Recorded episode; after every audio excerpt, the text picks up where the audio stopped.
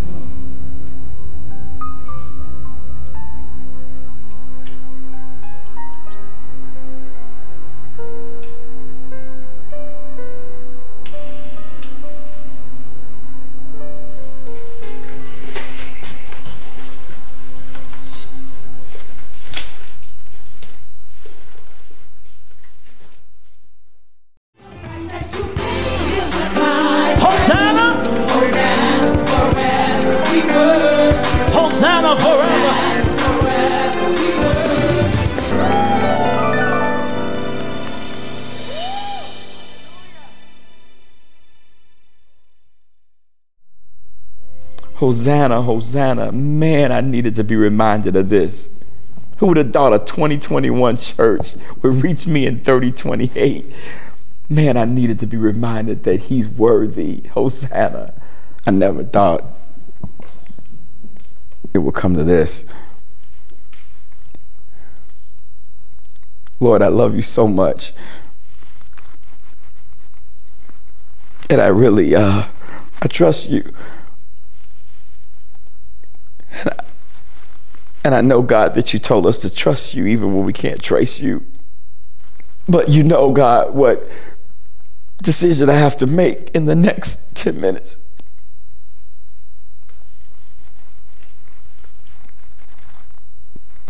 I thought yesterday was the worst. Downtown, in the middle of the street, just like they did in Jerusalem with those two prophets. They left the, the bodies to just lay in the street. I never thought that was going to hit my house. But because I chose to be a pastor, God, because, because you called me, my wife, my three kids, executed, left in the street as an example for anybody who refused to take the mark. I thought that was the worst. I've been with my wife since I was a kid.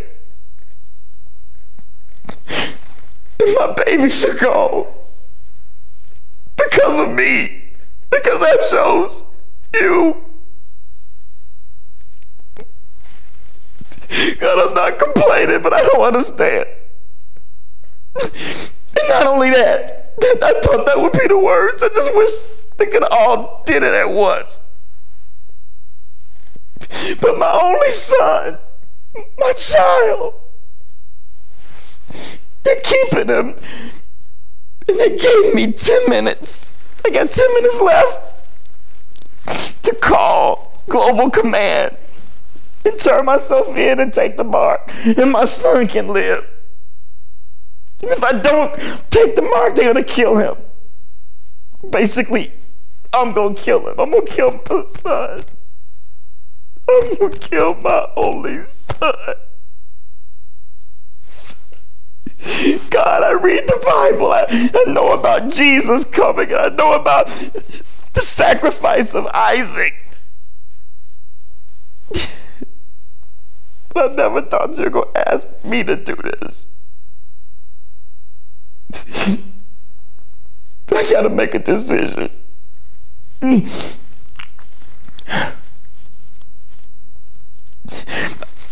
never, I never knew that after watching this on the dark web, this church in, I think it was twenty twenty-one, some pastor somewhere in Detroit was talking about things that were going to happen in the last days. And people have been talking about the last days forever.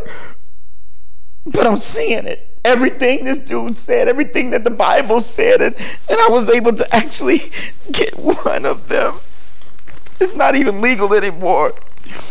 But everything that this book said is coming true in front of my eyes.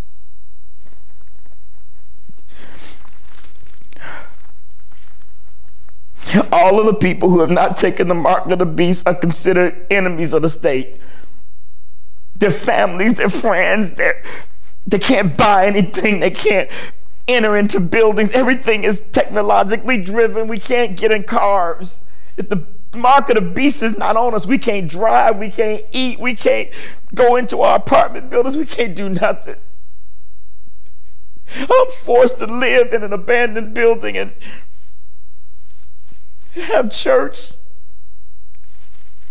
in one of these places that the earthquakes took out.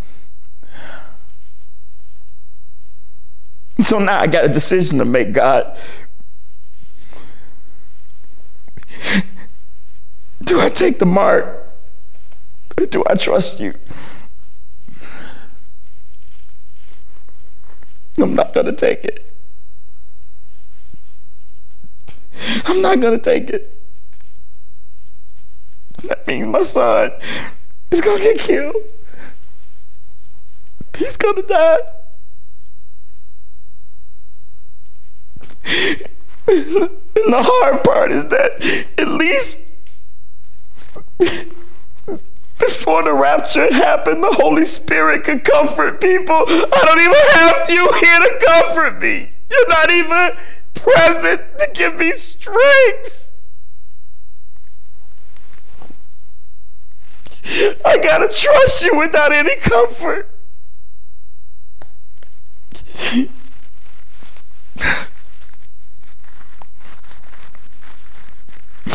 That's what faith is, right? Faith is trusting you when I can't trace you. Faith, faith is holding on when ain't nothing to hold on to.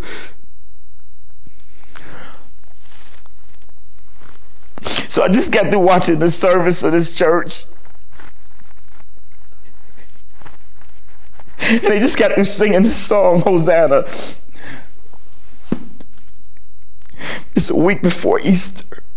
We can't say that anymore. That word has been stricken from calendars. You can't have any reference to anything connected to Christ. It's illegal.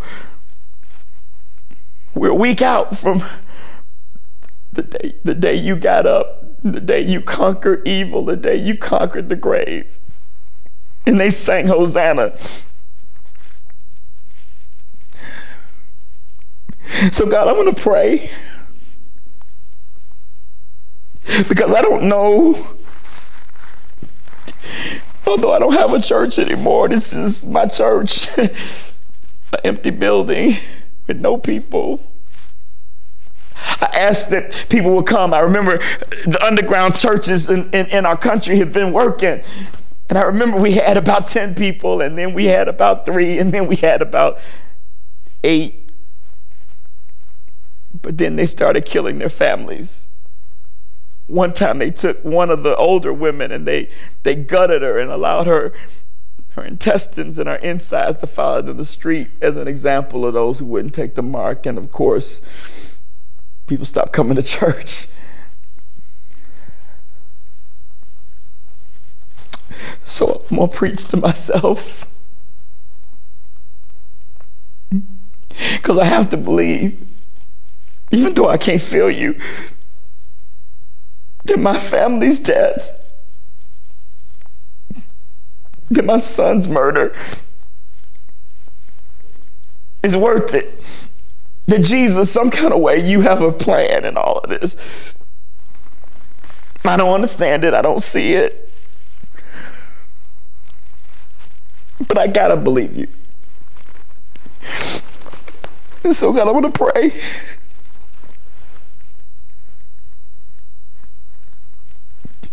But God, I'm tired.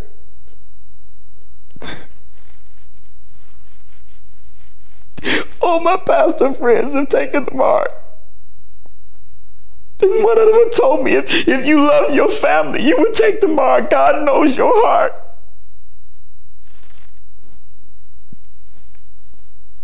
But I can't do it because I know it's not right. Did I kill my family? I don't think I did. Am I responsible for my son not being here? No, I don't believe I am, but it doesn't make me feel any better.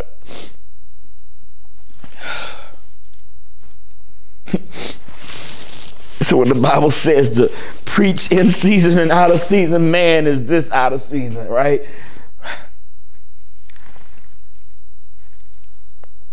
God, I, I ask you right now, on this Palm Sunday in thirty twenty-eight, in a world, God, that looks crazy, in a world that doesn't look like anything I recognize. All the mountains have been relocated. All the islands are no longer in place. Hawaii is over somewhere in Canada. The whole world is upside down.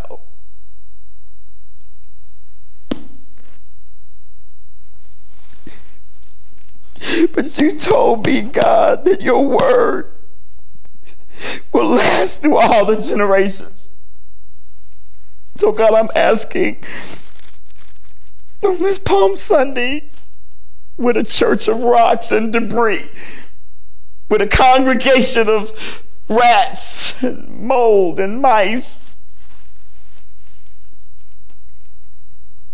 that you will know, God, that there is a servant that'll serve you. Even when you lose everything, even when you have nothing, I have you. So, God, would you breathe on me? Would you breathe on the word and let it become life so that maybe, God, maybe somebody who would be coming by maybe and come into this place would hear and maybe believe. I pray this prayer in Jesus' name. Amen. So there's this scripture that is in the book of Matthew that reminds us of what happened when Jesus took what we call the triumphant entry into Jerusalem. Matthew twenty-one. It says, and as they approached Jerusalem, they came to Bethphage on the Mount of Olives. J- Jesus sent two disciples, saying to them, go to the village ahead of you, and at once you will find a donkey tied there with their colt by her. Untie them and bring them to me. If anyone says anything to you, say that the Lord needs them and he will send them right away. This took place to fulfill what was spoken through the prophet. Say to the daughter of Zion, see, your king comes to you, gentle, riding on a donkey, on a colt, on the foal of a donkey. The disciples went and they did as Jesus asked and instructed them. They brought the donkey and the colt and placed the cloaks on them for Jesus to sit on. A very large crowd spread their cloaks on the road, while others cut branches from the trees and spread them on the road. The crowds that went ahead of him and those that followed shouted, Hosanna to the Son of David, and blessed is he who comes in the name of the Lord. Hosanna in the highest. I remember seeing images of Palm Sunday when we, they used to be able to do that back in back in the day when it was legal, and they would have these palms they would give out in church, and people would put them, I guess, in their cars, and people sometimes put them in their houses as reminders. It was a reminder, really, of when Jesus was preparing to be sacrificed, preparing to be killed, and What preceded his murder, what preceded his crucifixion, was this praise party of people who saw him coming into the city and wanted to celebrate this king, this king that would redeem them and help them through their problems. The Bible tells us that they actually went up in the trees and they took the palms out of the branches and they took them off and they laid them down and they kind of made almost a path for him to come in. And what's so interesting about the way that God, you, you work is that you didn't come in on a stallion, or you didn't come in on a carriage. You came in on a beast of burden. You're the God of the oppressed. You're God of the burdened. And to show that you are still king, yet burden bearer, you decided to be king riding a beast of burden. And you came into the city, and they wanted you to be something that you were not. They wanted you to redeem them from the evil of the day. And I guess my comfort right now, God, is that I want you to redeem my family. I want you to redeem my son. I want you to redeem my life. I want you to redeem our world from the tyranny of the Antichrist, from the tyranny of this demonic false prophet that he has on his right hand. I want you to come in and swoop us away from this evil, but no, you're still the king who rides in the midst of the burden and on the burden. And I wonder, are there any people who might one day maybe hear a message like this that have burdens, that are just overwhelmed, that are just tired, that are angry with God? Things don't make sense. I just, I just pray that maybe, God, you remind them that the same way you were king on a donkey, the same way that you were king on a beast of burden, you can be king in the midst of their burden. You really can. And even now, God, it's crazy, because I know you said that the Holy Spirit would not any longer be on the earth once the church, the people who believed in you, were raptured. They said it was a, a, a, a, a, a unprecedented event, and people's physical composition changed into antimatter. Can you believe that? Eight, eighteen million people, every, every child instantly vanished, and they said it was antimatter. Okay, we know what happened. God, you took your people. But now you're not here, but in the midst of my burden, even though I can't feel you. If Jesus, you came to the world in a way that the world didn't expect, but you showed up, then I know, God, even though you may not be coming to my situation in the way that I expect, you still show up. So the Bible says that they took coats and they took garments and they took branches and they took palms and they laid them down and they cried, Hosanna, Hosanna, Hosanna in the highest. Because they wanted you to overthrow Rome. They wanted you to overthrow the kingdom that was oppressing them. But no, you were not that kind of king. You had a much greater kingdom. You had a much greater and bigger purpose. And you know, my whole life studying the Bible in secret in these last years, but even before that, just being just fascinated about you, God. I remember looking at messages from the years two thousand and plus, and that church Citadel, man, I tell you, that that church really committed itself to the Bible, and I and I learned a lot about culture back in those days and what they were doing back in those days as it relates to worship and as related to the word and the community around them.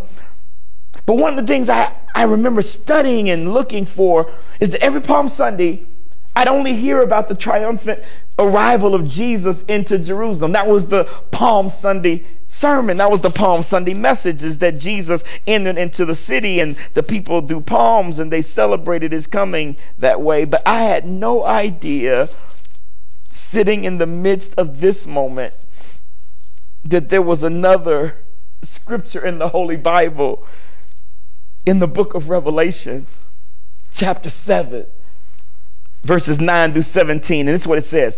After this I looked, And there before me was a great multitude that no one could count, from every nation, tribe, people, and language, standing before the throne and before the Lamb. They were wearing white robes and were holding palm branches in their hands. And they cried out in a loud voice, "Salvation belongs to our God, who sits on the throne, and to the Lamb." And all the angels standing around the throne and the, around the elders and the four living creatures, they fell down on their faces before the throne and worshiped God, saying, "Amen. Praise and glory and wisdom and thanks and honor and power and strength be to our God forever and ever. Amen." Then one of the elders asked me, "These in white robes, who are they?" And I answered, "Sir, you know." And he said, "These are they who have come out of the great tribulation. And they've washed their robes and made them white in the blood of the Lamb. Therefore, right now, they're before the throne of God. Serve him day and night in his temple. And the one who sits on the throne will shelter them in his presence. Never again will they hunger. Never again will they thirst. The sun will not beat down on them, nor any scorching heat. For the Lamb at the center of the throne will be their shepherd. He will lead them to springs of living water, and God will wipe away every tear from their eyes." So not just Jesus coming into Jerusalem and the palms being laid down by the people, but in heaven, around the throne of God, it says that there's going to be this multitude of people who also will have palm branches, and they'll be worshiping God and worshiping him. Why? They'll be worshiping him because it says that these are those who come through the great tribulation, and they've washed their robes in the Lamb and his blood. This is the great tribulation that we're in right now, right now. In Sodom and Egypt, that's the new name of Jerusalem. He renamed it. It's no longer Jerusalem. It's Sodom and Egypt. He's taken his throne up in the temple of God as God. The beast is spoken, commanding people to take the mark. Everybody's doing it. And my family just got killed. And my son, now he's dead. But what's my comfort? On Palm Sunday, thirty twenty-eight. The comfort that I have is this. It says, "These are they who've come through the great tribulation, and they've made their robes white in the blood of the Lamb for the throne of God, and he will shelter them in his presence." I couldn't shelter them down here. But right now, God has sheltered them, and their robes have been washed because they've been made white in the blood of Jesus, who they trusted in the midst of a time where God has not been present on earth, and the leadership wants to kill us. Never again will they hunger. Never again will they thirst. And I don't know who would even hear something like this, but I wonder who's thirsty, whose whose soul is dry, whose life is dry, whose relationships are dry, whose whose world is hungry. I wonder who is hungry for affection, or hungry for the things of life, or hungry for stuff that can't satisfy him. It says, "When we trust you, we'll never hunger." But then it finally says these words, and this is probably what blesses me the most. "And God will wipe away every tear from their eye." The triumphant entry into Jerusalem of Jesus in Matthew was not about the world of Matthew's time. The triumphant entry of Jesus into Jerusalem was that he would be ultimately king over kings and lord over lords. It would be what we see in Revelation that Palm Sunday, when the multitude of saints gather around the throne, redeemed from an evil world, in the presence of the living God, sheltered under his protection. And, and he, not an angel, not an elder, not an apostle, he will wipe away every tear from our eyes. What a Palm Sunday message. And when you're hurting and you're crying and maybe your tears don't flow like mine do, maybe they flow on the inside, but he will wipe away every tear. And so I, I don't know if anybody would ever hear this message, but if they do, I wonder would they accept the Jesus who can do that? I wonder would they make a decision to follow a Christ, a God who has the power to not let them be hungry and not let them thirst, who has the power to shelter them in a world that is so cruel, who has the power to wipe not just one but every tear from their eye. I wonder who would be willing to trust that kind of God. And maybe in a time where people are turning from God and worshiping the Antichrist and taking the mark, maybe there's some that won't. And maybe there's somebody right now who wants to make a decision to say yes to Jesus. And what does that mean? What does it mean to say yes to Jesus? Ain't no more churches. We ain't trying to go into church because ain't no more. What does it mean? It means to just simply say, Jesus, you know what? I recognize that you're God. And I'm not. And I trust you. And in that simple decision, right now, even though the Spirit of God is not present to give me what I need, because the Holy Spirit has removed himself from this earth right now, I know, I know that my babies are around the throne.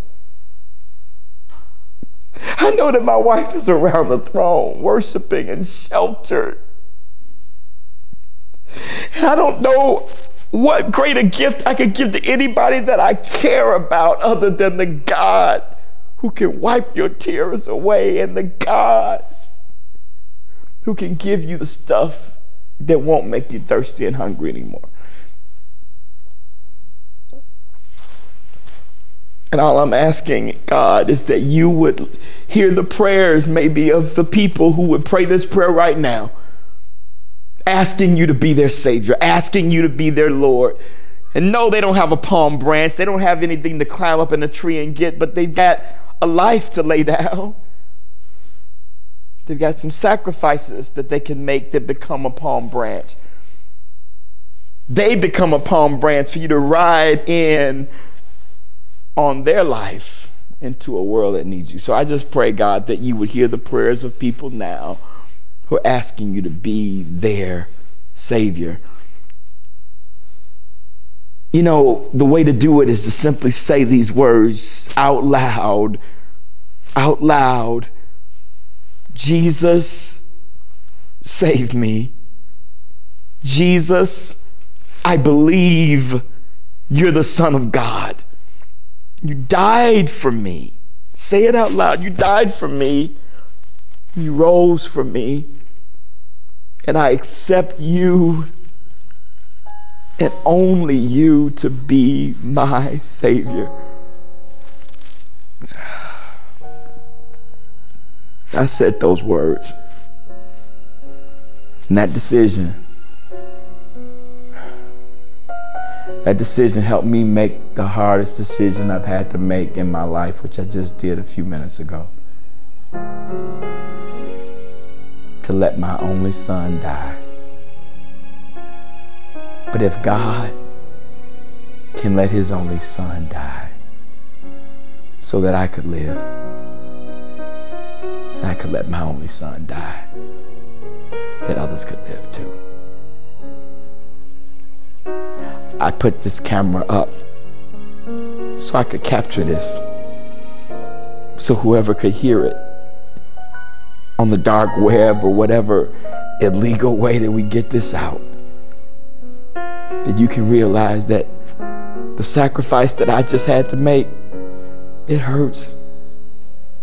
But the reward of knowing that you, you, I've come to trust the God who can wipe every tear away. You who made the decision to trust the God that can feed you so you hunger no more and give you what you need to thirst no more. You who made the decision to trust the God who will shelter you in a world that won't. Whatever sacrifice has been made,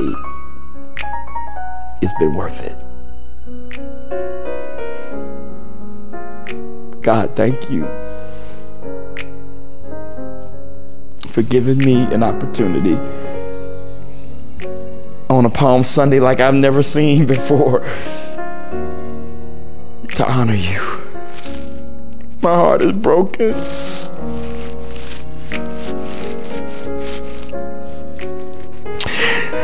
I won't see my family on this side, but I will see them on the other side. Thank you for that comfort. I don't feel it. I don't sense it in my, you know, natural self, but in my spiritual self, I know that one day I'll be with them. So God, thank you. And it's in Jesus' name I pray.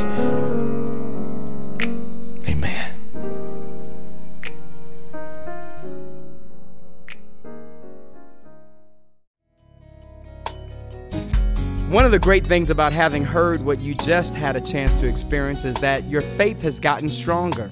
There's no way that you could have heard this message and your faith has not been increased. But where do we go? How do we move from faith to faith? The Bible is very clear that if you have not really made the greatest decision of your life, which is to become a Christian, you've really missed the great joy of the journey. So wherever you are, if you would like to have a personal relationship with Christ, do what the scripture says. Call upon the name of the Lord and you can be saved. Pray this prayer. Lord Jesus, I acknowledge that I'm a sinner. Forgive me of my sin. Come into my heart. I receive you now as my Savior and as my Lord. I'm trusting you and only you to direct my life. In Jesus' name. Congratulations, wherever you are, that means that you have become a believer. For those of you that are already believers, your faith is now stronger. Don't be merely a hearer, but be a doer, and let's change the world. If you just prayed that prayer, you have an opportunity to reach out to us, and we would be honored to serve you and help you in your journey. Uh, please contact us at area code three one three, eight seven one, F O R T, or please visit us on our website, Citadel of Faith. Dot org. That's simply spelled C I T A D E L of faith dot org. All one word. We would love to hear your testimonies. We would love to hear your prayer requests.